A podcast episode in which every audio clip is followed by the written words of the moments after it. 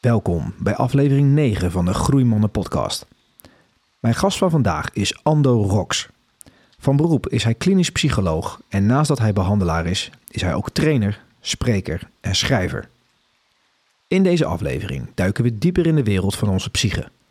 In deze aflevering delen we interessante inzichten over hoe ons brein werkt en hoe onze gedachten ons kunnen helpen, maar ook kunnen tegenwerken. Ook laat Ando ons zien dat wat we diep van binnen verlangen vaak dichter bij huis kunnen vinden dan ons hoofd ons soms doet geloven. Bereid je voor op een boeiend gesprek over de worstelingen van het menselijk bestaan en verrijk jezelf met de waardevolle tips en adviezen die Ando met ons deelt. Heel erg leuk dat je de tijd wil nemen om, uh, om deel te nemen. Dat waardeer ik altijd natuurlijk. Mooi. Ja, ja. Hey, voor de luisteraars misschien wel leuk om, jou, uh, om jezelf even heel kort of lang, mag, mag allebei, uh, even voor te stellen. Ja, nou, ik ben Ando Rox. Ik ben 57. Ik woon in Apeldoorn. Daar woon ik samen met Marjan. Ik ben getrouwd met Marjan sinds een jaar of tien. Uh, we hebben drie volwassen kinderen. Die wonen inmiddels op zichzelf. We hebben twee katten en we hebben een hond. En de hond is ook hier, hè? En de hond is ook hier. Ja, die ligt, uh, kijk, op de grond. Kijk, ligt wantrouwend naar wat we hier zitten te doen. Ja. maar houdt zich verder wel gedest, denk ik. Ja. ja. Ik heb psychologie gestudeerd en daarna ben ik opgeleid tot KP'er, zoals dat heet, voor de intimie. Dat betekent dat je zeg maar, opgeleid wordt tot psychotherapeut, tot klinisch psycholoog. Nou ja, zeg maar een soort specialist binnen de psychologie, binnen de klinische psychologie. En dat Ah. betekent dus dat ik mijn hele leven al zo'n beetje werkzaam ben in de GGZ. In alle hoeken van de GGZ. Van TBS-kliniek tot eigen praktijk, tot uh, revalidatie. Nou ja, allerlei dingen, zeg maar. Wat was jou, uh, voor jou de aanleiding om je te gaan verdiepen in die wereld van psychologie? Ja. Wat, waarom waarom ja. geen brandweerman? Nee, nou ja, goed. Weet je, ik denk gedachten uh, die ik heb en die vast in dit gesprek ook nog vaker terugkomt, is dat. Uh, weet je, wij weten half niet wat we doen en waarom we dat doen. En als we het al weten, dan is het vaak vrij triviaal. Of hebben we het achteraf verzonnen of zo. Dus ik kan best een theorie maken waarin het een samenhangend verhaal wordt waarom ik psycholoog ben geworden. maar de praktijk is dat ik. Uh, dat ik, ik, ik, had een heel hip uh, vriendje vroeger op de middelbare school. En die had een hele coole vader. En die was psycholoog. Nou, dat is één. Twee is dat ik opgegroeid ben tussen uh, toch best een hoop mensen. waar psychisch van alles mee aan de hand was. En dat fascineerde mij wel. Dat ik dacht van, wat is dit toch? Uh, en er was ook nog altijd een soort, soort moraal ding van uh, dat ik, ik mocht best carrière maken, maar dan moest dat wel ten goede komen van andere mensen. Zo'n soort moraal. Hè? Je gaat niet bedrijfskunde doen en rijk worden. Nee, je gaat de mensheid helpen. En als je dan daarmee een goed salaris en een leasebak kunt regelen, dan is het oké. Okay. Dan is. Leuk.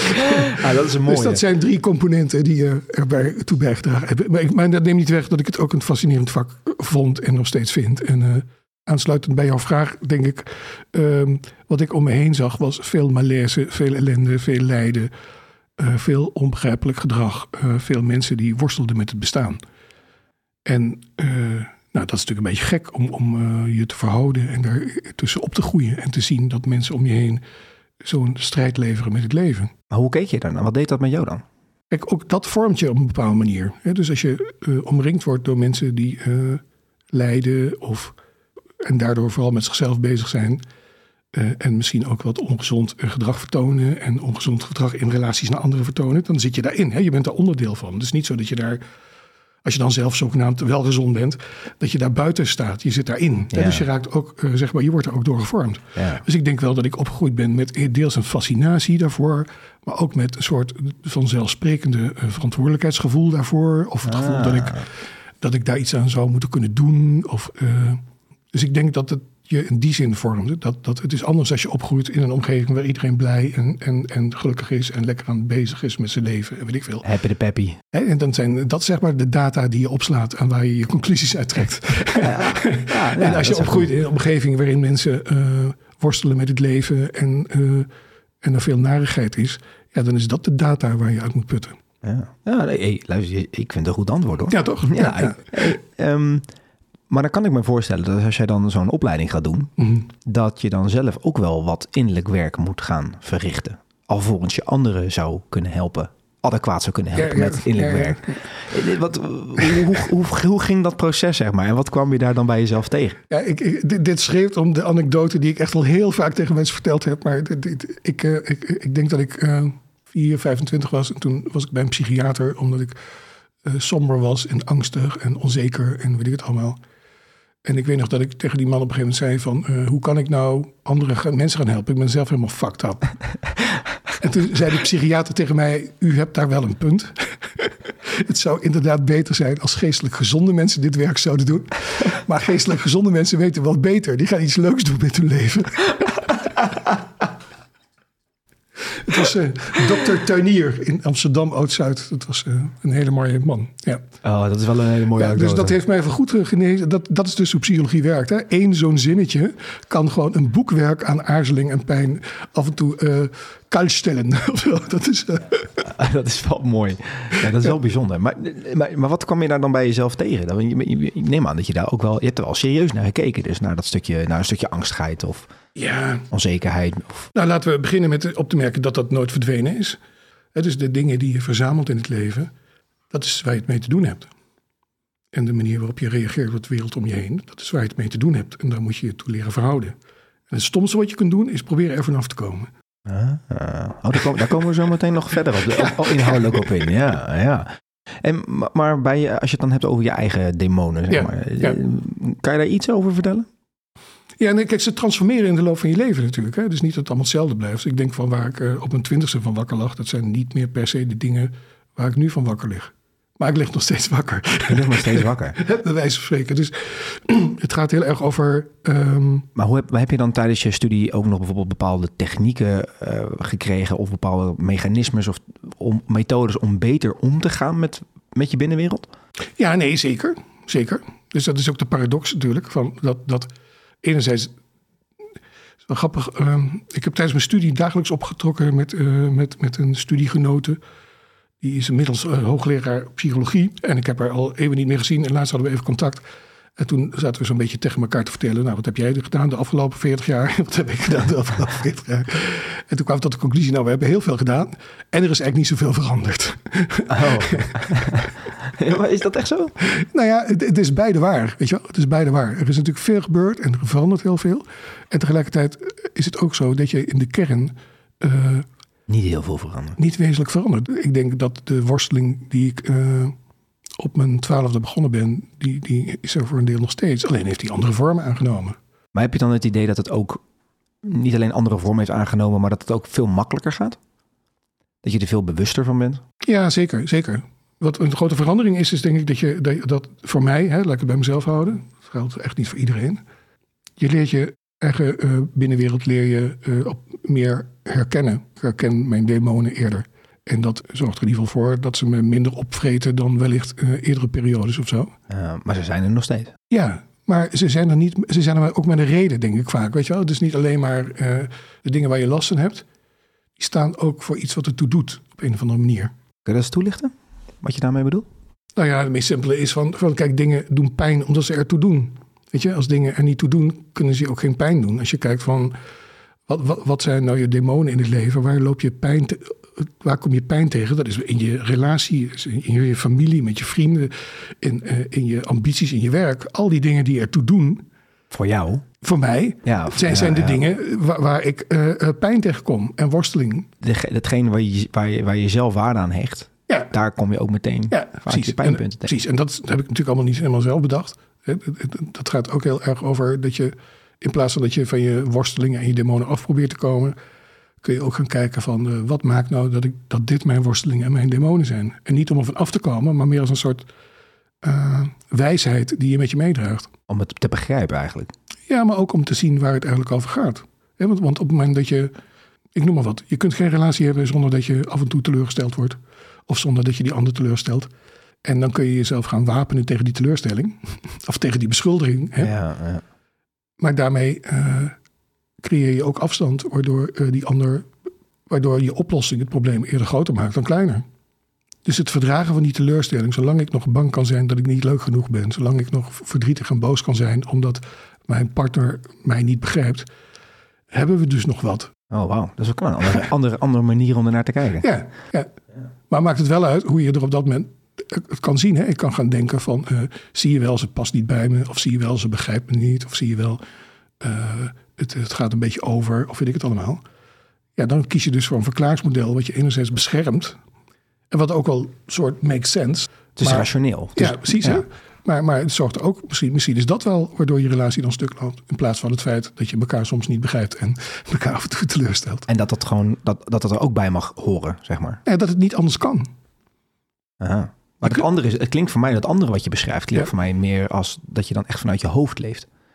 Dus dat je eigenlijk continu je hoofd inschakelt, je hersens inschakelt om sens te maken van wat er gebeurt. Ja, Terwijl dat misschien. Ja. Hoe, hoe kijk je dan bijvoorbeeld dan naar ook vanuit je hart leven en dus ook vanuit gevoel leven? Ja. Nee, zo. Maar het is niet zo dat, dat je 's ochtends kunt trekken en denkt: en ik, vandaag zet ik mijn gevoel aan. Of, of dit lijkt me nou een situatie waarin ik beter mijn hoofd aan kan zetten. Dat, is Nee. natuurlijk niet, dat hoofd gaat de hele tijd door, 24-7. En, en dat is heel belangrijk, want dat houdt ons eh, eh, in leven en gezond. En eh, dat biedt enorme mogelijkheden. Maar het is ook een gebrekkig apparaat. Want, want eh, kijk, wij zijn helemaal voldaan als we er een coherent verhaal van kunnen maken. Dan is er niks veranderd aan de werkelijkheid. Maar toch hebben we het gevoel dat we grip op de zaak hebben. Want we snappen nou hoe het zit. Weet je wel? Ja. Dat is, dat, dat is merkwaardig aan het brein. En we kunnen niet zonder. Je moet er niet aan denken dat je alleen maar vanuit je hart en vanuit je gevoel zal leven. Zou het echt een grote puinbak worden? Ja, denk je dat? Ja, dat weet ik wel zeker. Ja. Ja. Dus ik denk Maar dat. waarom denk je dat dan? Wa- wa- waarom denk je dat het dan één een grote puinbak wordt? Nou, omdat zeg maar, de, de, het, eh, waar komt toch die mythe vandaan dat als je maar naar je gevoel luistert, dat, dat, dat heeft de suggestie van een soort reinheid, een puurheid, een soort echtheid. Terwijl, joh, wij zijn emotioneel, zijn we gewoon eh een grote bak eh, zooi. Van alles wat we beleefd hebben in het leven. En, afhankelijk van of er een beltje afgaat, gaan we kwijlen en voelen en gebeurt er van alles. Hoezo zou dat allemaal zinvol en waar, waardevol zijn? Dat is natuurlijk helemaal niet zo. Maar, is het dan, is, eh, maar, maar er zit wel een kern van waarheid in, toch? Dat je ook dat je lichaam eigenlijk altijd wel goede signalen af kan geven van hey, wat, wat is goed voor mij? Wat is belangrijk voor mij? Wat, wat zijn de juiste keuzes? Dat je daar niet alleen maar op je rationele verstand afgaat, toch? Nee, het is, het- ik ben wel de laatste die gaat pleiten voor eh, het rationele verstand. Ja. Maar mijn punt is denk ik dat eh, het is niet zo dat er een eenduidig coherent waarheidscriterium is of zo. Bestaat dat bestaat gewoon niet. In jouw, in jouw optiek. In mijn optiek. Nee, ik praat namens mezelf. Hè? Dus ik zit hier niet te verkondigen hoe het zit met de mensheid. Dat, dat weet ik allemaal Nee, niet. nee. Kijk, ik geloof wel dat er... we we bestaan uit allerlei verschillende laagjes. Hè? En wat bedoel je met laagjes voor de luisteraar? Nou ja, je hebt het rationele verstand, je hebt, je hebt allerlei ervaringen die je opgedaan hebt, je hebt eh, zeg maar intuïtie en emotie, wat je verzameld hebt in de loop van het leven. Hè. Dus een beetje Pavlov-achtig, er gaat een belletje af en, en vervolgens wordt er van alles in jouw inside getriggerd. Lichamelijke sensaties, gedachten, associaties, emoties, behoeftes, verlangens, fantasieën, nou de hele shit, wat er allemaal gebeurt. En ergens in die brei moet je zien uit te vinden, wat is hier aan de hand en wat moet ik nou doen? En, en het merendeel van de tijd gaat dat vol automatisch, want we hebben gewoon gedragspatronen en dat zijn beproefde patronen die more or less werken, dus dat is wat je doet. Maar ik denk op het moment dat, je, dat het echt spannend wordt in het leven, hè, dat, dat, dat je geen standaard reactie voorhanden hebt of zo, hè, dat, dat de strijd in jezelf ontstaat. Dat je, druk, je druk ervaart, stress. Dat je onder stress gezet wordt. Ja, maar ook heel veel tegenstrijdigheid. Hè? Van, van ben jij nou de, de grootste klootzak die ik ooit tegengekomen ben? Of ben ik eigenlijk gewoon bang voor je? Of, of hou ik misschien wel van je? Of, eh, en moet ik gewoon, of was het eigenlijk mijn schuld dat dit gebeurt? Of, en moet ik nou mijn grenzen gaan bewaken en zorgen dat je uit mijn leven verdwijnt? Of moet ik gewoon zorgen dat het goed gemaakt wordt of zo? Ben ik nou boos of ben ik nou bang? Eh, eh, lijk je nou op mijn vader? Of ben je, eh, eh, of, of, en wat is er eigenlijk met jou aan de hand? Heeft het te maken met wie je als persoonlijkheid bent? En duizend en één oneindige reeksen al- vragen die allemaal belangrijk zijn om te concluderen van wat is hier aan de hand? en Wat zou ik moeten doen? En dat kun je nooit allemaal uitpluizen. Dat is niet te doen. Dat Dat is niet te doen. Nee. En het grappige is dat er dan zoiets is als dat je even stil kunt worden in jezelf. Dat juist als de druk op de ketel groot wordt, dan ontstaat er een soort overproductie aan sensaties, emoties en bla bla bla, nou, die hele riedel. Mhm. En dan is het zaak om eigenlijk eerst even stil te worden en te kijken van eh, hoe gaat het met me? Voordat je gaat nadenken over wat is hier aan de hand en wat moet ik doen. Of zo. Ja, maar eigenlijk, als ik jou zo hoor, Ja. dan zeg je eigenlijk, als dat gebeurt, even naar je lichaam luisteren, even inchecken, voordat je gaat handelen. Ja. Dus eigenlijk eerst even naar je gevoel. Ja, de- de- Of bedoel je dat, of, heb heb jij een andere de- de- definitie de- daarvan? Nee, de, de, nuance eh, is denk ik dat... ehm, kijk, ik heb natuurlijk mijn goeroes en zo. Hè? En een van mijn goeroes die heeft dan als kreet bijvoorbeeld van... Er is een verschil tussen wat dingen met je doen Ja? en wat je moet doen. Er is een- nog één keer. Er is een verschil tussen Tussen wat dingen met je doen. wat dingen met jou doen Ja, versus wat jij moet doen. ja precies. Ja. Wat, wat bedoel je daar dan precies mee? Ik zal proberen geen college te geven, maar... Het, Ja, dat mag. Ja. Dat mag. Ja. Bij, bij het idee is, zeg maar, van, van, van we leven in twee werelden. Ja. Je hebt een binnenwereld en je hebt een buitenwereld. Mhm. Even- En dat is natuurlijk een beetje te plat, maar toch. Dat is wel overzichtelijk.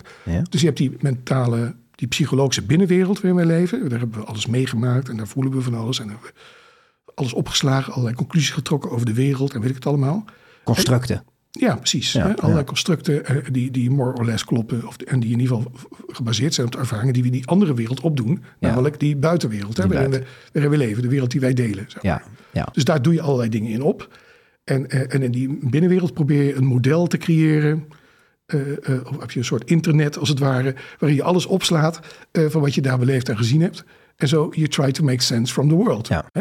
En de bedoeling is dat je, dat, dat, dat je helpt om effectiever te zijn in die wereld. ja. Belangrijk is om die twee uit elkaar te houden.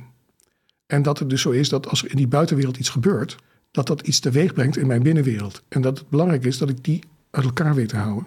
Want wat, wat is het risico als je dat niet, niet kan? Want dan identificeer je met... Nou ja, wat er zou kunnen gebeuren is dat ik vandaag hier bij jou binnenkom en dat ik een beetje onzeker ben en dat ik een beetje bang voor jou ben en dat jij dus een aantal dingen bij mij teweeg brengt. Het is wel handig als ik me realiseer dat mijn onzekerheid en mijn angst van mij zijn. Dat dat niet iets is wat jij zit te doen. Ja, ja, ja, ik snap hem. Ik snap hem. Ja. En het is ook wel handig als ik weet dat ik dat eigenlijk heel vaak wel heb met mensen of zo. Dat, ik, dat ze me bang en onzeker maken. En dat ik niet elke keer denk, wat is dit voor lul dat hij me zo'n kutgevoel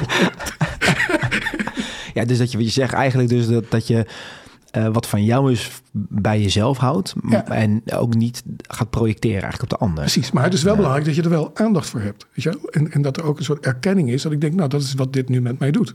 En, en, en, wat, en wat is het voordeel van op die manier eh, handelen? een goeie, hele goede vraag. Ja. Eh, het voordeel daarvan is dat die interne sensatie die teweeg wordt gebracht... en die vaak helemaal niet zo zinvol is, weet je wel... dat is gewoon leergeschiedenis, gewoon geconditioneerd shit en weet ik het allemaal... dat die niet een te grote stem krijgen in wat je uiteindelijk doet. Ah, maar je dus- geeft ze wel net voldoende ruimte om erkend te worden eigenlijk. Ja, ja. Maar niet, je gaat ze niet de sleutels geven. Nee, precies. Wat je doet is dat je zeg maar daar aandacht aan besteedt. Oké, eh, papa heeft je gehoord. En vervolgens kun je terug naar de werkelijkheid... waarin je denkt van, wat is hier nou belangrijk? En dat is iets heel anders vaak... dan Ja. wat het in eerste instantie bij je teweeg brengt. Weet je? Maar weet je, Anno, dat het dit heel, heel erg... Ik, ik mediteer al een aantal jaren. Ja, Dit zijn eigenlijk ook dingen die daaruit nee, meegenomen Nee, absoluut, worden. absoluut, Ja? ja. Ja. Is- Waar, waar komt deze know-how vandaan? Waar, waar vindt dat zijn oorsprong? Ja, nee, dat, dat, is, eh, nee, dat is wel goed denk ik om dat inderdaad even nu te introduceren. Van, eh, ik heb dit allemaal natuurlijk niet in mijn eentje zitten uitvogelen. Oh, niet? nee, sorry. Valt het even tegen. Valt dat tegen, ja? Ik kan altijd zeggen, dit is mijn versie ervan. zo, Ja, ja, ja, ja. Ja. Nee, kijk, er is natuurlijk iets heel grappigs aan de hand. Er is, kijk, de, de rest van de wereld, hè, van de niet-westerse wereld, die mediteert al 5000 jaar. En wij hebben sinds eh 30 jaar ook iets nieuws ontdekt. En dat noemen we dan mindfulness. Hè. In ieder mindfulness. buurtcentrum kun je nu, gezondheidscentrum, kun je een cursus mindfulness doen. En het helpt tegen alles en zo. ja. Eh, en in iedere intratuin kun je boeddha's in alle vormen en maten kun je Het is waanzin. Het is echt overal. Het is waanzin. Het is echt fucking waanzin. Ja. Maar goed, Ja. ehm, misschien even terug in de tijd. Ehm, ik, nou, ik ben dus psychologie gaan studeren. En in de tijd dat ik psychologie studeerde, toen was echt de, de- een soort weerzin ontstaan tegen psychoanalyse, Freud en weet ik allemaal. Het was allemaal passé. Dankzij Freud is het überhaupt de psychotherapie op de kaart gezet. Eh, eh, eh, maar je, Hij heeft de voorzet gegeven. Ja, maar dit speelt allemaal in een tijd dat, het, dat zoiets als psychotherapie een vrij elitaire, kostbare bezigheid was. Het was niet voor het gewone volk.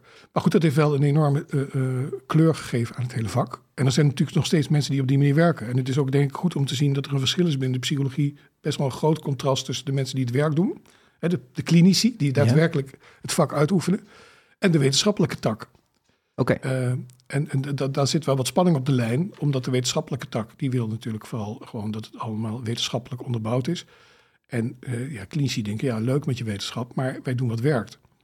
Ja, je, je gaat in de praktijk natuurlijk gewoon dingen toepassen die, die resultaat leveren. Ja, maar goed, de vraag, is, de vraag is een beetje van... Wat is dan resultaat? Wat is resultaat? Hè? Is, is dat zeg maar de uitkomst van een jarenlang onderzoek? Of is dat de cliënt die eh, tevreden de kamer uitloopt? Dat he- heeft er mede toe bijgedragen. Eh, er in die psychologie wilde meer wetenschappelijke onderbouwing. En wilde niet langer werken met allerlei concepten die eigenlijk niet meetbaar en niet aantoonbaar waren. En dus dingen als het onderbewuste, eh, onverwerkte eh, trauma, nou ja, weet je, allerlei psychodynamische aspecten die ik nu absoluut geen recht doe, die, waren, die zijn bijna onmogelijk te onderzoeken. En wat er daarvoor in de plaats gekomen is, is op een gegeven moment gedragstherapie en later cognitieve gedragstherapie, waarin ze eigenlijk probeerden om op een wetenschappelijk toetsbare manier Naar het gedrag te gedrag kijken. te verklaren Ja, en te ja. beïnvloeden. Ja, ja, ja. En dus daarmee werd ineens de hele romantiek en de literaire artistieke gehalte van psychologie, dat werd teruggebracht tot eh, gewoon harde data. En eh, we gaan alleen nog dingen doen waarvan we kunnen aantonen dat het werkt. En dat betekende ook in den beginnen dat eh, het alleen nog maar ging om gedrag. Dus het feit dat mensen ook allerlei dingen dachten en allerlei dingen voelden, ja, lekker belangrijk. We het kijken naar het gedrag. Ja, precies. En we proberen dat gedrag te verklaren en te voorspellen en te beïnvloeden. Ah. En dat is waar, hè, dus dat is een soort, nu, een soort reset van dat hele vakgebied. Nou, dat heeft er vervolgens toe geleid dat, dat eh, ook die cognitieve gedragstherapie ontstond. En dat is meer het idee van dat, dat je interpretatie van de werkelijkheid verklaart je beleving van de werkelijkheid. Dus op het moment dat jij je somber voelt of angstig voelt of wat dan ook, dan is het even plat gezegd een interpretatiefout. van, je, van jezelf. Ja, precies. Van je eigen filter. Ja, precies. Hè? Dus, Ja. dus bij gedragstherapie is het zo dat je heel vaak probeert dan vermijdingsgedrag te doorbreken. Hè? Iemand heeft een fobie, gaat niet meer de straat op, omdat hij bang is dat hij angstig wordt. En daardoor word je steeds angstiger. En vervolgens ga je dus bij gedragstherapie juist die angst opzoeken in de hoop dat het dan uitdooft en dat je stopt met vermijden. Ja. Bij cognitieve gedragstherapie gaat het meer over dat als jij de straat op moet, dan heb je gedachten, oh jee, zo meteen dan gaat het helemaal mis. En dus blijf je thuis. ja. En dus gaat de therapeut met jou zeggen van, ja, klopt die gedachte eigenlijk wel? En Dus je zijn- benadert hem eigenlijk vanuit een andere, andere hoek. Precies, hè? dus het wordt ineens, Ja. dus waar je eerst op het gedrag zat, ga je bij cognitieve gedragstherapie veel meer vanuit die co- cognitie. Ja. Je gaat kijken van eh, hoe ziet het denken eruit en kun je dat denken beïnvloeden en veranderen. Want je gaat er eigenlijk vanuit dat, dat eh, psychische klachten ontstaan en psychische problemen of, eh, ontstaan omdat mensen eh, de werkelijkheid op een manier waarnemen en interpreteren die geen recht doet aan die werkelijkheid. Hè? Dysfunctionele gedachten. Ja, ja, ja. En vervolgens is er een heel arsenaal aan technieken, interventiemethoden die eh, pogen om dat te beïnvloeden. En dat is heel effectief. Ik bedoel, dat, dat is nog steeds de dominante stroming binnen psychotherapie. Alle universiteiten doen hier onderzoek naar. Ehm, Aan wat wij denken. En hoe ons ja, overtuigingssysteem dus in het denken te beïnvloeden en nog steeds Ja. ook wel een beetje het gedrag te beïnvloeden. Maar primair aangrijpingspunt ligt daar. Ja. So far so good. Nou, ik ben opgeleid tot cognitief gedragstherapeut tijdens mijn eh, KP-opleiding. En ik vond het helemaal ruk. Waarom? Omdat ik dacht, dit werkt bij mij niet. En als het bij mij zelf niet werkt, hoe krijg ik het dan verkocht? En het is een beetje zwart-wit nu natuurlijk. Hè? Natuurlijk zitten er alle elementen in die wel degelijk werken. Maar ik vond het heel lastig om bij de mensen die ik ondertussen tegenkwam in het veld, de cliënten, om zeg maar vanuit dat model te werken. En ik denk, ja, ik had daar geen talent voor. Ik vond, het lukte mij niet om, om, Om die te bereiken. nou, om, om met deze methodiek die mensen te bereiken. Het lukte mij wel om therapie te doen, maar het lukte mij niet zo goed om die cognitieve gedragstherapie te doen. Ik vond het ook niet leuk. Oké. Ehm, dus dan heb je wel een probleem. Eh, ja, wel een uitdaging. Zo de, vegetarische slager of zo. Ja, ja, ja. is- ja. Ja. Maar goed, eh, dat maakt ook eh, dat, dat je op een gegeven moment meer gaat nadenken en dat je gaat zoeken naar andere dingen. En eh, ehm, kijk, wat ik, wat ik gewoon lastig vond aan die cognitieve gedragstherapie is dat ik dacht van ja, het, het, wordt, het gaat zo voorbij aan eh, de werkelijkheid van het leven. Dat mensen ingewikkelde dingen meemaken, dat mensen dingen voelen, dat mensen eh, naar dingen verlangen. Dat, dat, het is een messy business leven, weet je wel. Dat, De scope voor jou was breder. ja, maar, ik, dat, maar dat is denk ik ook wat ik ingewikkeld vond in dat werk. Van, dat ik dacht, ja, we gaan het nu steeds proberen terug te brengen tot de kerncognities of zo. Ja. Of hoe je dat maar moet noemen. Terwijl er zitten hier mensen die zitten gewoon te worstelen met het leven op alle mogelijke gebieden. Met zichzelf, met relaties, met weet ik wat, allerlei eh, vervelende klachten waar ze last van hebben. En, en ik zit maar te emmeren van, van hoe kunnen we die gedachten beïnvloeden en verwachten dan dat het wonder gaat geschieden of zo. Ja. Dus dat was niet mijn ding. Dat was niet jouw ding. Waar het om gaat is dat eh, ik dus wel open stond voor een andere invalshoek. En die kwam ik op een gegeven moment tegen. En die heette Eh, Acceptance and Commitment Therapy. Eh, ACT. Ja, we noemen het ACT, want het gaat over doen. Hè. ACT heeft royaal gejat uit allerlei tradities die er al heel lang bestaan. En dat is voor een belangrijk deel inderdaad vanuit Zen-boeddhisme en vanuit sensitivity trainingen uit de jaren zeventig. En eh, eh, de hele mindfulness-beweging, die, die, die, Die is daarin geïntegreerd eigenlijk. ja, ja, en het gaat. En, en wat je ziet, en dat is het ook wat het leuk maakt, is dat heel veel elementen die een beetje uit de psychotherapie verdwenen waren: zingeving, spiritualiteit, eh, waarden, Ja. identiteit, al die elementen die eigenlijk binnen die CGT een beetje zijn weggesaneerd, omdat het niet wetenschappelijk on- te onderbouwen was of zo, of, of geen plek in hadden, Ja. die komen daar weer een beetje mee terug. En dat verklaart ook waarom die act, ondanks het feit dat wetenschappelijk Nederland, hè, of wetenschappelijk de psychologie, eigenlijk geen boodschap heeft in die hele act, dat het in de klinische praktijk is het, is het booming. ja, omdat het gewoon werkt. Ja, wat, wat werkt dan? Maar goed, dan krijg je die definitie. Maar Ja. ik denk dat het in ieder geval, dat je zou kunnen zeggen dat het voor een deel van de mensen die het werk doen, meer aansluit bij waarom ze dat werk willen doen. Ah, op Ja, die manier. Dus dat- het, het, het resoneert meer. Ja, en, en vervolgens is het al lang duidelijk dat het eigenlijk geen zak uitmaakt welke methode je toepast, want het werkt allemaal. Maar dat, dat bedoel je daarmee ook de oude techniek die je net Ook de zojuist... oude technieken. Het is hooguit, denk ik, de voorwaarde dat de therapeut natuurlijk zelf wel moet geloven in wat hij doet. En dat je de cliënt moet meekrijgen in wat je doet. Ja. Ja. Dus, de, die, dus in jouw beleving is er ook niet één model, één Nee, therapievorm heilig. Er zijn geen heilige huisjes. Nee, absoluut, nee, absoluut niet. Ja. Er, zijn best, er, zijn vast, er zijn een hele hoop dingen die je absoluut niet moet doen. Maar ik heb wel eens gedacht, eh, zo'n therapeutische methode, dat is vooral iets wat de eh, therapeut het gevoel geeft dat hij een beetje houvast heeft en dat hij weet wat hij moet doen. Maar Ja. ondertussen gebeurt er natuurlijk veel meer in zo'n kamer.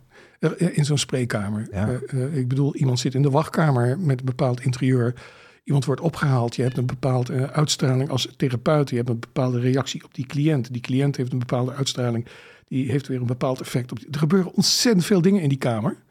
Eh, heb je het gevoel dat die man je een beetje aardig vindt of niet? Eh, Klikt het? Ja. Klikt het, hè? De, de, de beroemde klik, that may be of Ja, zo. ja, ja, Maar er zijn zoveel ongrijpbare variabelen eh, die uiteindelijk bepalend zijn voor hoe het daar gaat. En een stukje daarvan eh, zou je met een beetje goede wil kunnen zien als eh, gestuurd en eh, Geregisseerd. ja, geregisseerd vanuit een bepaald soort methodiek. Maar ga er niet te veel in geloven, weet je wel. En dit geldt niet alleen voor therapie, dit geldt sowieso ook voor het hele leven. Maar hoe zou, je dan, hoe zou je dan die filosofie toepassen op het hele leven? Dat je het gewoon niet te serieus moet nemen? Nou ja, dat, niet te veel drang moet hebben naar controle op alles? nou, dat, dat, dat. En, en dat, je dus, dat, dat, dat je niet de illusie moet hebben dat je veel controle hebt, want die is zeer beperkt. Zowel op wat er in je leven gebeurt, als zelfs wat dat in jezelf teweeg brengt. Ja. Want dat hadden we, daar hadden we het in het begin over. Precies. hè? We hebben eigenlijk, eigenlijk ook niet eens controle over onze eigen binnenwereld. Nee, We hebben alleen controle over hoe we ermee omgaan. Ja, sure. En, en, en je kunt natuurlijk heus wel een beetje bedenken van... eh, kijk, je, je kunt op een gegeven moment... Dat is interessant, hè? Kijk, als je met een partner bent waar je doodongelukkig van wordt... Dan, dan kun je wel op een gegeven moment besluiten om weg te gaan of niet. Ja. Of zo. Ja, daar heb je controle op. Ja, maar je kunt, je, je kunt niet ervoor zorgen dat, dat, dat je niet meer gefrustreerd of niet meer gekwetst wordt. Dat, dat kun je niet regelen. Dat is vrij lastig. Ja, precies. Ja. Ja, dat is Ehm, lastig. Kijk, ons brein kan niet anders. Hè? Die maakt voortdurend modellen, zoekt voortdurend oplossingen. Komt voortdurend met suggesties en tips over hoe je dingen moet doen. Ja. Eh, en bij sommige mensen is het zo dat ze door hun geschiedenis of door de situatie waar ze op dit moment verkeren, eh, de hele tijd dingen ingefluisterd krijgen die eigenlijk helemaal niet zo handig zijn. Maar wat wel scheelt is als je realiseert dat het brein onder invloed van die emotie en van wat er gaande is, ook een hoop onzin produceert. En je bent echt de, enorm de lul als je dat gaat geloven. Stel nou dat er nu luisteraars zijn en die, die zeggen van... joh, luister, ja, ik heb dat stemmetje in mijn hoofd. En die produceert soms zin en soms Mhm. onzin. Mhm. Maar hoe, hoe, wat zou, hoe kan je nou eh, goed de zin van de onzin scheiden? Ja, ja. Nee, dat is eh, natuurlijk wel een, een hele ja. interessante vraag. Ja, nee, het is een hele cruciale vraag. Het is een hele cruciale vraag. Kijk, sowieso is het zo dat dat, dat ehm, kijk, dat brein, voor een deel is dat brein in staat om eh, een goede analyse te maken en te zien wat er aan de hand is en wat goed zou zijn om te doen. Maar du moment dat er, zeg maar, ook emoties geraakt worden, Ja? Dus dingen in jou. ja, hè, en dat kan soms zijn omdat er eh, in, in het moment zelf iets is. Hè? Ik bedoel, je, je hebt ineens een conflict met iemand. Ja, dan is het niet meer droog nadenken. Maar dan gebeurt er ook iets. Hè? Het geeft Ja. spanning, geeft adrenaline. eh, Andere Of- energieën, zeg maar. Precies? Ja. Of eh, misschien is het wel zo dat er in de werkelijkheid op dit moment helemaal niet zoveel aan de hand is. Maar dat het iets triggert wat, wat jouw issue is. Of waar jij mee rondloopt. Hè? Dat kan ook. Dan is er in de werkelijkheid nu, in het hier en nu niets aan de hand. Maar misschien wordt wel je basale onzekerheid getriggerd. Of eh, eh, je schuldgevoel of wat dan ook. Omdat dat nou eenmaal is hoe je geneigd bent soms te reageren op Ja. bepaalde triggers. Hè? Dus du moment dat er emoties in de kamer komen. Kun je ervan uitgaan dat dat brein afhankelijk van hoe intens het is. Steeds meer van het padje raakt. En dat de gedachten die daar geproduceerd worden, meer uiting geven aan wat het emotioneel met je doet, dan dat het nog heel helpend is ten aanzien van wat hier aan de hand is. Wat er daadwerkelijk aan de hand is. En en vandaar het pleidooi van sta eens stil bij wat dingen met je doen, zodat ze minder gaan bepalen wat je brein ermee gaat doen. Hoor ik jou nou eigenlijk een soort van zeggen dat op het moment dat we lichamelijk hè, op onze pijnprikkels zeg maar, getriggerd worden, Mhm. dat als we daar vergeten naar te luisteren, Mhm. dat dat eigenlijk een soort eh, aanjager wordt van allerlei, Mhm. ja, hoe zeg je dat? Soms hele onhandige gedachtes en kopingsmechanismes die, eh, als we daar dan mee vliegen, dan eh, pakken we de verkeerde, het verkeerde Ja, vliegtuig, zeg ja. maar. Nee, absoluut. En dus, hè, dat is dus belangrijk, het verschil te maken tussen wat iets met je doet en wat je moet doen. Ja, Ja, op het moment dat je, want het is wel zo dat op het moment dat je kunt onderkennen, maar ik bedoel, dat ervaar jij ook in het leven, dat ervaart iedereen in het leven, dat op het moment dat je, als je in je werk of met een collega of met vrienden of met je partner, dat op het moment dat de spanning even hoog oplaait, zoals dat nou eenmaal bij het leven hoort, ja, ja. dan, eh, dan is zeg maar de, de eerste versie die zich in je kop manifesteert en die je tot overmaat van ramp soms ook nog uitspreekt, ja. eh, is zelden iets wat je verder brengt. maar het geeft wel lekker, Ja. het doet wel lekker recht aan hoe je je op dat moment voelt. Ja, ja, ja. Van het onrecht wat je aangedaan wordt en, en hoe belachelijk het is en dit, weet ik allemaal. Het geeft enorm. Dus je kunt daar echt een vlammend betoog houden, wat, wat makes perfectly sense en wat ook overtuigend is. Maar wat eigenlijk natuurlijk vooral uiting geeft aan je woede en je frustratie of je onzekerheid. En niks meer dan dat. En niks meer dan dat. Maar hoe help je nou vanuit, een, vanuit jouw rol bijvoorbeeld, Mhm. hoe help je nou om mensen dan... Nou, la- la- laat ik nog een stapje terug gaan. Zeg maar, een aantal jaren geleden, laten we zeggen, ik ben nu eh, 32. Nou, toen ik 4, 25 was, toen, Mhm. toen begon mijn, mijn persoonlijke ontwikkelingsproces, om maar Mhm. even in een container te duwen.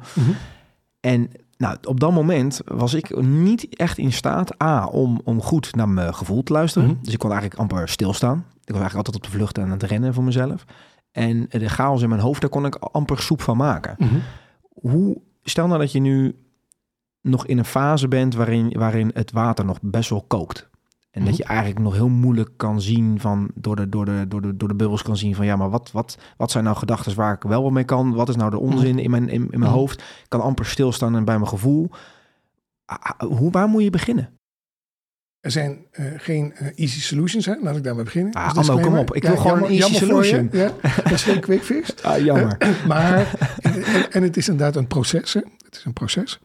Maar zou je dat proces een beetje, voor de, ook voor de luisteraar, een beetje, een, stel Ja. dat je, dat je Ja. echt nu met jezelf nog in de knoop zit, en die luisteraars die, die zijn er soms, van wat, wat is nou een beetje de, de- het proces waar je, wat je een beetje kan, voor je kan zien en wat je kan Mhm. verwachten, om het ook een beetje perspectief te geven. Kijk, het is niet zo van doe even dit en doe even dat, dan komt het goed. Het, is denk ik belangrijk om op een gegeven moment te leren luisteren naar jezelf. En dat betekent dat je waar je ook bent, en eh, of je het nou snapt of niet, en of je nou weet wat je moet doen of niet, en of je nou relaxed bent of niet, dat het een gewoonte wordt dat je af en toe incheckt bij jezelf van wat heb ik op dit moment allemaal bij me. En je hoeft het niet te begrijpen en je hoeft het niet te veranderen, maar het is ontzettend belangrijk dat je regelmatig het moment neemt om gewoon stil te staan bij wat heb ik op dit moment allemaal bij me. Wat bedoel je met bij me? Waar moet je, dat, waar moet je dan je aandacht richten om dat te... Kijk, dat hoofd gaat voortdurend met ons aan de haal. Aangevoerd door al die emoties en issues en weet ik het allemaal. Hè? Dus het gaat voortdurend met je aan de haal. Dus het is belangrijk dat je af en toe eh, daar wat afstand van kunt nemen. En dat doe je door even te stoppen met eh, dingen te willen oplossen en dingen te willen begrijpen of eh, plannen te maken of eh, weet ik het allemaal. Het gaat over dat op dit moment is het zondagochtend. Ik ben hier bij jou in deze kamer. Mijn hond ligt hier te slapen. Ik zit hard te werken omdat ik bang ben dat ik het onvoldoende over kan brengen. Ik wil geen simpele antwoorden geven. Ik wil ondertussen ook niet dat ik dingen zeg waar ik straks spijt van krijg. Is het niet een beetje aanstellerij dat ik hier aan meewerk? Eh, dus dat geeft mij zeker onrust. Dat is wat ik allemaal bij me heb. En het helpt om daar af en toe mee in te tunen, want dan blijft het op zijn plek. Terwijl als ik dat niet doe, dan zit het me de hele tijd op de hielen en ga ik in mijn gesprek met jou en een ding ga ik vertellen, ga ik proberen van ze af te komen of eh, ze te weerleggen of wat dan ook, weet je wel? Eromheen dansen eigenlijk? Ja, ja, maar ook wel een soort van, het moet weg. Want ik wil hier natuurlijk eigenlijk gewoon als een relaxte, heldere, coherente vogel een flitsend verhaal vertellen. Waarvan iedereen nog maanden gaat zeggen, wauw, dat was een goed interview. Want dat moet ook nog ergens van een paar hersencellen of zo.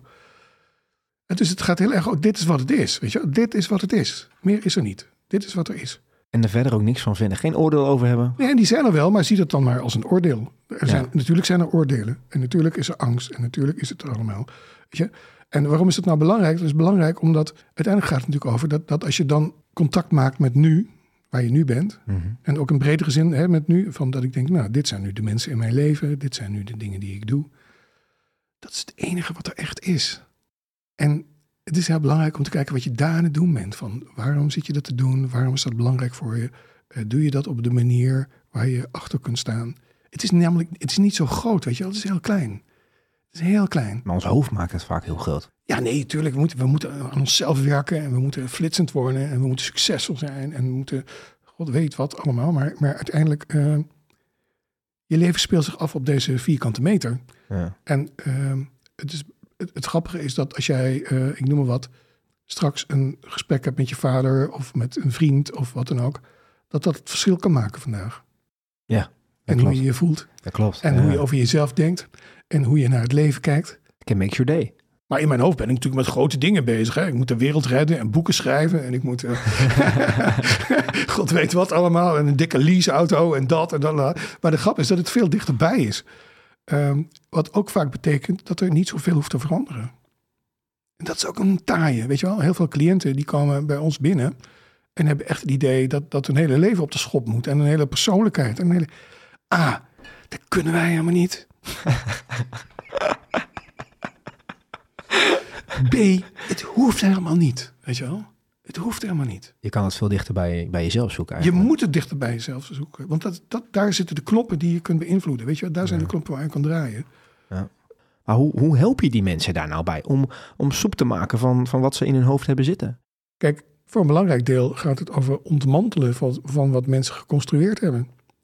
De echte pijn van dit leven kunnen mensen prima aan. Maar de bullshit die ze er zelf allemaal omheen verzinnen. En alle gekkigheid die ze eromheen gaan doen, die maakt het ingewikkeld. Dus voor een deel is therapie eigenlijk het ontmantelen van eh, wat mensen geconstrueerd hebben. In pogingen om eh, de werkelijkheid te veranderen. Maar kun je daar, kun je daar, nog, kun je daar nog, een- dus nog wat dieper op ingaan? Van Ja. wat je daar precies mee bedoelt? Misschien dat dit verhelderend werkt. Hè? Het idee is dat dat, dat brein van ons eh, vindt eigenlijk, hè, dat, dat- heeft een soort maakbaarheidsillusie. Dat betekent dat, dat als je eh, tegen iets aanloopt wat je niet fijn vindt, ja, eh, ja, dan moet je daar wat aan doen. Fixen. Fixen. Kijk, dat, dat, daar, daar ben je niet mee bezig als je je lekker voelt. Hè? Nee. Dus Als je het eh, leuk hebt met je partner, dan ga je je niet zitten afvragen van eh, hoe zit het eigenlijk met onze relatie? Nee, dat ga je afvragen als het niet goed gaat. Ja, ja. ja. Dus daar begint het al. dus er is een ongemak, er is een ongenoegen, of er is een pijn, of er is iets heftigs gebeurd in je leven. Weet je wel, dat kan van alles. Leven is niet altijd fijn. Nee. En, en wat er dan vervolgens gebeurt, is dat dat brein denkt dat het te fixen is. En wat wil die dan fixen? Wat hij vooral wil fixen, is dat je er eigenlijk niet zo'n last van hebt. Dat je niet bang bent, dat je niet verdrietig bent, dat je eh, eh, niet in de rouw bent, dat je eh, niet teleurgesteld bent. Weet je, al die dingen die wij liever niet willen hebben. Dus dat brein gaat aan de slag en gaat allerlei dingen construeren. En gaat allerlei tips influisteren over. En dat kan op allerlei manieren. Hè. Dat kan zijn dat je er hele verhalen over gaat maken. Eh, een soort, ik noem dat wel eens de mentale Google van. Eh, nou ja, je hebt een conflict op je werk, maar voor je het weet gaat het over die akelige vader van je, die altijd zo dwingend en dominant was en te weinig waardering gaf. En al die zooi komt erbij in een poging om het probleem op te lossen. Maar wat begon met een akkefietje met je baas, eindigt ermee ja, dat je hele leven eigenlijk verwoest is. En dat is begonnen bij je vader, weet je wel. Dus ineens wordt het probleem alleen maar groter. Wat, wat ontbreekt in die hele eh, constructie is dat, waarom zou het leven leuk moeten zijn? Waarom zou je niet mogen lijden? Waarom zou je geen pijn mogen hebben? Dus wat er ontbreekt, en daarom is het ook vooral hier in het Westen een issue, is gewoon het besef dat. dat, dat eh, Het ja, leven gewoon kut is soms. ja. En, en, en dat je dus je moet leren verhouden tot het feit dat er soms dingen anders gaan dan je had gewild. En dat, dat er zelfs vreselijke dingen kunnen gebeuren en zo. Maar, maar waarom, is dat zo, waarom is dat zo kenmerkend voor, on, voor ons als Wester, Westerlingen? Ja. Is dat gewoon omdat wij dat in een of andere manier in de cultuur gewoon niet embedded hebben? En, Nee, en- we hebben het gewoon goed. Weet je, we hebben het zo goed dat we eh, religie en spiritualiteit en god weet wat allemaal, dat hebben we allemaal overboord gegooid. En, en we hebben een soort eendimensionaal neoliberaal idee dat als je nou maar wil, dan komt het goed. En dat betekent dan vervolgens dat als je... en werken, geld verdienen en een leaseauto. Ja, precies. Ja, En als je dat niet lukt, ja, dan ben je dus een loser. Ben je. En, en als het je niet lukt om je schouders op te halen en weer door met het leven, ja, dan ben je dus, ben je dus te kwetsbaar of te, te, te zwak. Of, eh, het is een heel normatief stuk eh, aan, wat, wat voor een deel, denk ik, eh, evolutionair bepaald is. Maar wat natuurlijk ook sociaal-maatschappelijk zo bepaald is. Van, van, ja, weet je, mensen vinden het best schattig als jij een keer emotie toont, maar maak er alsjeblieft geen gewoonte van. Nee. Want dan word je gewoon een zeikert en dan ben je niet gezellig. Nee. En ik denk evolutionair zit er, is, is het idee, heb ik niet zelf verzonnen, van ehm, ja, dat wat ons brein voortdurend doet, is leren van onze ervaringen. Hè? En dus als wij iets meemaken wat niet fijn is, dan wil dat brein snappen wat daar gebeurt om te voorkomen dat het nog een keer kan gebeuren. je gaat je aanpassen. Precies. En je wil dus uitvogelen wat is hier aan de hand. Ik denk dat ik, nou, ehm, inmiddels twintig jaar workshops geef. Dus ik heb, denk ik, inmiddels een paar duizend eh, hoogopgeleide hulpverleners voorbij zien komen. En onderdeel van die training is dat je op een gegeven moment moet delen van waar ligt nou je diepste zorg? Of, of wat is de, nee, het was iets in de sfeer van, wat is nou de meest irritante gedachte waarmee je jezelf eh, terroriseert bij tijden Ja, ja, ja. En iedereen heeft ongeveer hetzelfde. En dat is? En dat is dat je gewoon op een variant op dat je eh, tekort ziet, dat je niet goed genoeg bent, dat, Ja. je, dat, je, dat je loopt te faken, dat je een neppert bent, weet ik het allemaal. Dus er is iets merkwaardigs in de cultuur, maar ook in het mens zijn, of misschien wel juist in dat we zo ver gekomen zijn, weet ik veel, Ja. dat het inherent is aan eh, mens zijn, aan het leven in deze eh, eh, deel van de wereld, dat je voortdurend de doodsangst hebt dat je tekort schiet en dat je niet goed genoeg bent. Wat voor een deel je drive is om aan jezelf te werken, maar wat voor een deel ook voor zorgt, zeker als het extreme vormen aanneemt. Om Ja. bescherming vraagt eigenlijk. Ja. ja. En die beschermingslaagjes, Ja. daar heb ik het idee dat het vaak... Daar wordt het problematisch hoe meer kluizen en deuren we eromheen bouwen. Ja. Hoe ingewikkeld het wordt ook om Nee, bij onze essentie te blijven. Nee, bovendien loop je het risico. Dat, hè, want wat is dat nou voor concept van eh, ik ben niet goed genoeg? Dat is, dat is natuurlijk totaal ontoetsbaar. hè? Ja, op welke metric? Precies. maar ja, voor je het weet, is dat dus iets wat je dan vervolgens in alles wat je doet tegenkomt. Dus op een gegeven moment wordt alles wat je doet, alles wat je onderneemt, staat in het teken van. Dus ik voor je het goed weet, genoeg. Ja. dus voor je het weet wordt alles in je leven wordt een, een eindexamen waarin je wel of niet oké bent of zo. ja, ja, ja. Totaal niet herkenbaar. Nee, nee, nee. Ik heb er zelf ook helemaal geen last van. Het is eh, een Ja. beetje raar dat mensen dat doen. maar maar, maar het, het- ja, dat, dat is natuurlijk merkwaardig. En er is maar één dingetje of zo. Hè? Maar, maar ik denk wel dat we in een samenleving leven. Als je kijkt naar hoe mensen met elkaar omgaan. En ik denk dat het. Ik ben al een oude lul, hè? ik word bijna 60. Ik denk, maar ik denk wat ik zie van jongere mensen. Is dat. Kijk, de, de behoefte aan emotionele verbinding, aan ondersteuning, aan dingen delen, aan je kwetsbaarheid tonen. Al die dingen. Het zijn hele normale menselijke behoeftes waarin Ja. voorzien moet worden. Moet worden. Ja, ja, dat is ongeveer meer is er niet. De rest is allemaal opsmuk, weet je wel. Emotionele verbinding, gezien worden, mensen die om je geven, om wie je bent. Mensen bij wie je je zo veilig voelt dat je je kwetsbaarheid mag tonen. Met hoeveel mensen heb je nou in je leven met wie je eh, emotioneel eh, je verbonden voelt, bij wie je je kwetsbaarheid durft te tonen, eh, waar je zorg aan besteedt, waarin je af en toe gewoon denkt van, nou, volgens mij zit hij niet zo goed in zijn vel, ik ga er even naartoe. Ja. Soms denk ik wel, zit ik in die spreekkamer voor heel veel geld dingen te doen die je eigenlijk met je vrienden zou moeten doen. En eh, denk ik dat er, is een categorie mensen die mentaal ziek zijn, zoals je ook fysiek ziek kunt zijn. Die categorie heb je. Er is een groep mensen die op een gegeven moment klachten ontwikkelen, omdat de manier waarop ze leven eigenlijk helemaal niet klopt met wat ze nodig hebben en wie ze willen zijn. Maar ik denk een groot stuk gaat ook over dat, dat de behoefte aan verbinding en eh, zeg maar emotionele en sociale behoeftes, daar wordt heel weinig in voorzien. En dat maakt dat mensen, ondanks het feit dat ze soms alles voor elkaar hebben in het leven, ze doodongelukkig zijn. Ja. En dan naar de therapeut gaan en dan eindelijk een keer een verhaal kwijt kunnen. En eindelijk een keer het gevoel hebben dat ze door iemand serieus genomen worden. Maar het is best een beetje treurig dat je dat moet halen bij de psycholoog. ja. Dat je daar het gevoel moet krijgen dat je een keer gehoord voelt. Ja, en dat je oké bent. Ja. Ja. Maar, maar blijkbaar, wat je zegt ook, de wachtlijsten zijn enorm. Mhm. Blijkbaar is dat dus wel een ding. Ja. Heb je dan het gevoel dat het bij ons dan in, in westerse landen dat meer speelt dan, dan elders? Omdat bijvoorbeeld in andere culturen misschien familie en naasten wat, wat, een, wat andere, een andere rol hebben, een andere waarde hebben misschien ook. Ik denk dat dat zo is, maar ik heb er de ballen verstand van. Dus ik kan hier heel interessant gaan lopen doen. Maar ik denk wel dat, dat zeg maar, die, die nou ja, er komt er weer een, de individualisering. Ja, dat dat wel ertoe bijdraagt dat, dat je bijna een soort publieke identiteit hebt, hè, die, die zoveel mogelijk moet voldoen aan wat je denkt, wat je zou moeten zijn, om voldoende aansluiting te vinden en, en, en voldoende eh, hoge rating te krijgen in het sociale leven. ja, ja. Maar wat eigenlijk best heel ver weg kan zijn van wat je van binnen eigenlijk voelt. ja, ja. Ja. Hè, dus eh, voor je het weet heb je een berg met vrienden met wie je lekker op wintersport gaat en met wie je een soort squashen en waar- waar weet ik veel wat mensen allemaal doen met elkaar. Maar heb je er nog geen reet aan? Want niemand weet dat je eigenlijk best depressief bent af en toe en je alleen voelt. ja. Kijk, zolang alles voor de wind gaat, is het prima. Maar goed, het leven kent ook tegenslag. En dan denk ik dat je heel veel ellende van het leven prima aan zou kunnen. als je dat niet in je eentje hoeft te doen. Ja. En dat er gewoon mensen om je heen zijn die dat samen met jou dragen of die er voor jou willen zijn. Ja. Ja, en dat is niet heel sexy. Weet je, dat is niet eh, eh, de norm. Nee. Ik denk dat ehm, de schaamte, of het gevoel van mislukt te zijn, of, eh, dat, dat, dat, speelt in mensen enorm parten. Dus, dus je, je, je loopt tegen angst aan, je loopt tegen depressie aan. Of meestal is het eigenlijk zo dat er gewoon iets heftigs in je leven gebeurt en dat je daarop je, je evenwicht verliest. Hè. Dat, dat Ja. is vaak aan de hand. Dat, dat doet een beroep op je vaardigheden om ook met die emotionele pijn om te gaan. En als je die vaardigheden niet hebt, of zelfs eigenlijk ervan overtuigd bent dat jou dit niet kan overkomen, of dat het eh, een kwestie van zwakte is dat je dit overkomt, ja, dan snap je wel dat je niet goed weet hoe je nou verder moet of zo. Nee, maar waar moeten wij die emotionele, ehm, ja, hoe zeg je dat, vaardigheden leren? Waar, waar, waar zou je dat moeten leren? Volgens, nou, in dit geval nou, een psycholoog. Ik, ik zag laatst zag ik een heel ontroerend filmpje over, ik weet niet eens precies wel wat programma, maar het ging over een of andere leraar op een lagere school die gewoon een hele methodiek bedacht had van, eh, eh, dat ging over waarom zou je aardig doen. Hè? En eh, kinderen konden dan thema's uitkiezen waar ze deze week, wat ze deze week gingen onderzoeken, anderen helpen, kijken hoe dat was. Als je anderen ging helpen, wat je dan voelt en hoe je dat dan doet en hoe die ander daarop reageert.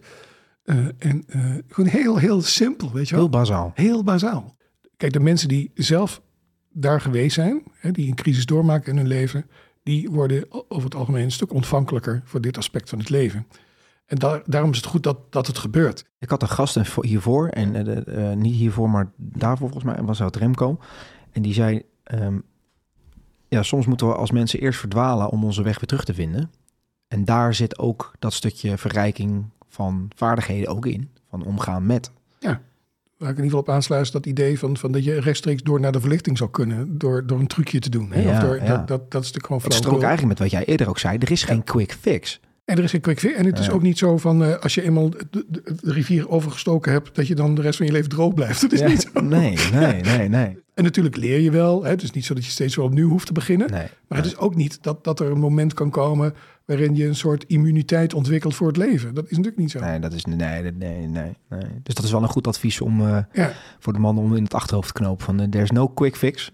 vaak is het zo dat mensen tegen dingen aanlopen in hun leven en daardoor ontregeld raken, dat ook allerlei constructen die ze geconstrueerd hebben om daarmee om te gaan, hè, die worden verstoord. Ja, dat, die beelden kloppen niet meer. Nee, precies. Hè? Dat is het voorbeeld van, kijk, als je getuige bent van een bankoverval, dan heb je niet alleen last van het feit dat je, dat je die spanning op dat moment had, maar je gevoel van veiligheid, die illusie van veiligheid, waarmee je normaal gesproken over straat loopt, Die is nu die is aangetast. Die is aangetast, ja. En dat zit hem ook in dit soort dingen van. eh, ja, ja.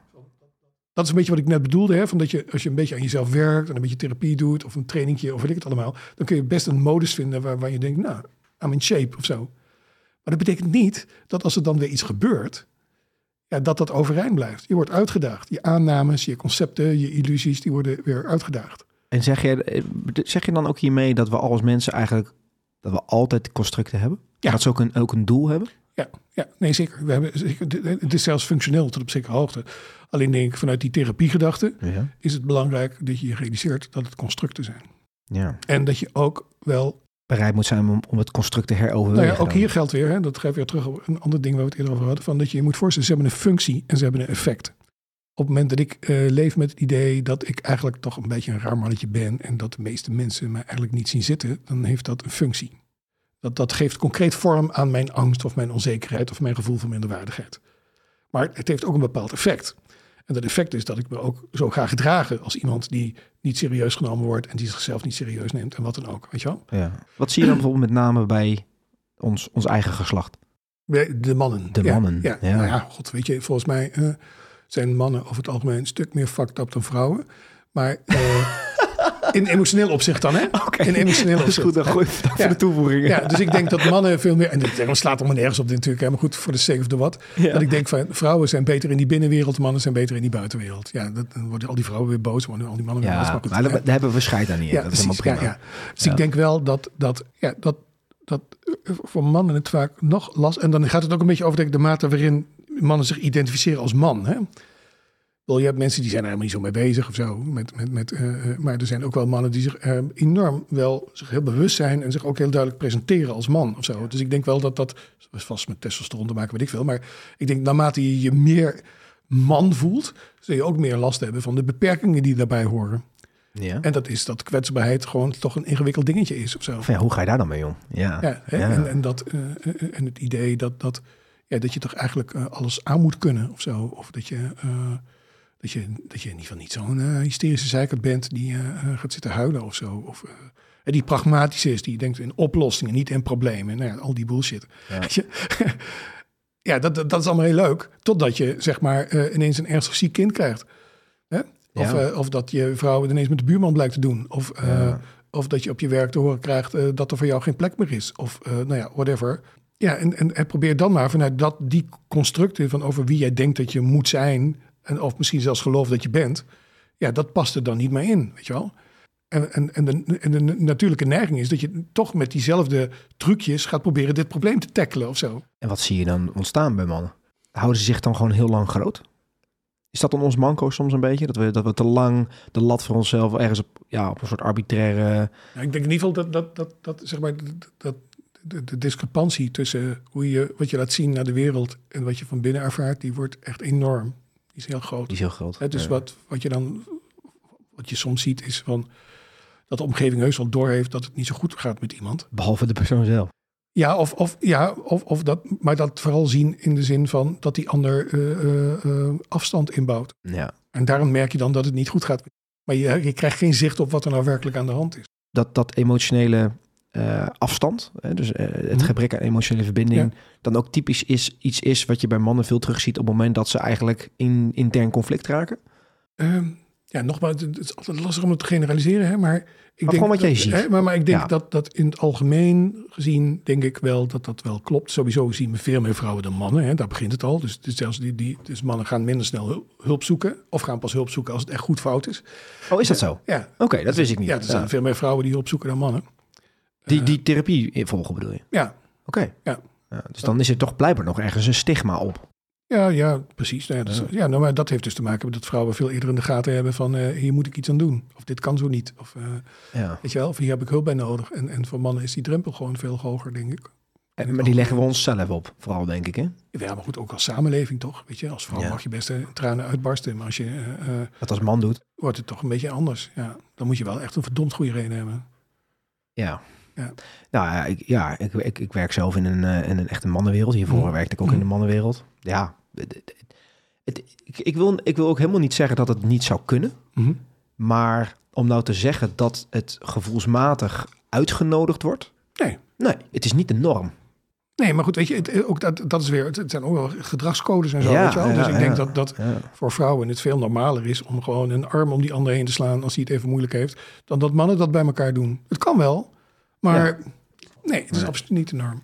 Maar goed, ik denk dus dat, dat meer in algemene zin eh, bepalen de constructies in je hoofd eh, wat er wel kan en wat er niet kan. En dan denk ik dat het bij vrouwen wel acceptabeler is om emotie te ervaren en te tonen en daar ook hulp voor te vragen of aandacht aan te besteden bij elkaar.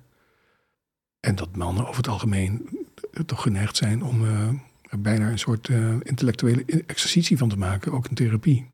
Ik kom hier om te snappen hoe het zit. Weet je? Ik wil weten waarom dit komt. Ik wil de oorzaak weten waarom ik dit heb. En ik denk, gast, je voelt je gewoon kut. Ga gewoon lekker huilen of zo. Zeg, je dit dan ook, zeg je dit dan ook gewoon? Ja, het ligt een beetje aan wie het is en, en de timing of zo. Hè? Maar, maar ik denk, ja, en dan, weet je wel? Het is geen, het is geen, het Dit is is, geen wiskundig vraagstuk wat we hier moeten gaan oplossen samen of zo. Het gaat gewoon niet goed met je. maar, dan, maar dan krijg je eigenlijk dus een benadering van alsof er een quick fix is. Ja, maar ook wel misschien dat, dat, dat het gewoon, dat, dat voelt een veilige manier of zo, weet je wel? Ja. Een soort veiliger om te zeggen van Maar ja, dan ga ik het snappen. ik zit met een paar dingen en dat wil ik even uitzoeken. Dat klinkt toch beter dan, eh, ik eh, weet echt niet meer wat ik verder moet in mijn leven. Ik Zo. ben, ik ben echt compleet de Ja, draad kwijt. Ja. En die overgave die daar dan bij komt kijken. Ja, Dus het gaat niet over van je komt in therapie en dan wordt je hele voorstelling van zaken eruit geramd en dan gaan we een nieuwe opbouwen, want dat kunnen we helemaal niet. en dat hoeft ook helemaal niet. Maar het gaat wel over dat, dat ehm, nou, daar waar het niet werkt of waar je vastloopt, ja, daar moet je dus iets anders gaan verzinnen. En is het vaak ook zo dat juist ook weer vanwege die emotionele lading de kwaliteit van de constructen afneemt. Waar we het eerder over hadden, van, van, van dat, dat, eh, ja, dat weet je zelf ook, van op het moment dat je gespannen raakt, onzeker wordt of verdrietig of wat dan ook, dan neemt de kwaliteit van je denken niet toe. Nee, nee. Nee. En, en de oplossingen waar je mee komt ook niet. Meestal, meestal niet. Nee, Nee. nee. Maar ook hier gaat het weer over van, gast, je zit de hele tijd te denken, terwijl je zit in de verkeerde film. Dit gaat niet over denken. Dit gaat over, wat is er gebeurd en wat doet dat met je? En vervolgens, wat zou je hier willen doen? Weet je wel? Maar wel in die volgorde. Wa- Wat is nou als je eh, zeg maar oprecht op basis van je eigen, van je eigen ervaring, je eigen Hm. kennis. En, en, en als ik dit, dat- als ik dat zo hoor, dan, dan zit er nog wel, wat jaren ervaring inmiddels. Ik ben gewoon oud, ja. Nee, dat is niet wat ik bedoelde. nee, maar je, beroe- je, je beoefent het vak natuurlijk al. Je hebt Mm. heel veel, je hebt, Ja. wat je zegt, duizenden mensen eh, toegesproken. Je hebt eh, honderden, als het dan niet meer, dan duizend Ja. mensen, eh, ooit in, in, in eh, behandeling Ja. eh, genomen. Maar wat zou je nou op basis van je eigen ervaring en kennis aanraden aan onze mannelijke luisteraar? Om, om mee te nemen in hun eigen groeiproces. Ik, eh, mijn eerste eh, is, is dat ik denk van, weet je, sta je niet blind op waar je naartoe wil. Maar kijk waar je bent, weet je wel. Je weet helemaal niet of je daar ooit aankomt. En je weet ook helemaal niet hoe, of wat het zal zijn of zo. En, eh, maar je weet wel waar je nu bent. En ehm betekent dat je, zeg maar, waar je hoofd is, moet je zo dicht mogelijk houden bij daar wat er in de realiteit nu is. En niet te verder van afdrijven, want dan verlies je de grip. Hè? Iedereen wil de grip hebben. Nou, die verlies je als je op het moment dat je het contact met het hier en nu kwijtraakt. Dat is een belangrijk ding. Tweede advies. Hou er rekening mee dat, dat eh, als je ambities hebt in het leven, als je dingen wil, dan is er een eh, vrij grote kans dat je ook de neiging hebt om jezelf af te fakkelen, heet dat geloof ik. Eh, om kritisch te zijn, om het jezelf zwaar aan te rekenen als dingen niet lukken of anders gaan. en dat is de belangrijkste tegenstander die eh, waar je mee moet leren omgaan. Het hoeft niet weg of zo, maar je moet er ook niet blind in geloven. Er is, er is een, want dat verkloot uiteindelijk alles. Weet je? Dat verkloot uiteindelijk alles. Dus het is erg belangrijk dat je je realiseert dat je. Kijk, wij zouden allemaal supermannen willen zijn. Ik zou het ook willen zijn. Ik zou 20 kilo lichter, 20 centimeter langer, eh 20 IQ-punten meer. eh, iets meer impulscontrole, iets meer gefocust. Jongen, je wil niet weten. Ik heb een hele lijst van dingen die ik eigenlijk had moeten zijn, had willen zijn. Het is niet gelukt. En het geeft niet. Dus je mag best dingen willen en je mag best je best doen en je mag je best, best maar je bent ook wie je bent en dat is oké, weet je wel. Dus het gaat over wat je moet ontwikkelen naast ambitie en streng zijn en discipline en bla bla bla bla bla. Allemaal hartstikke goed.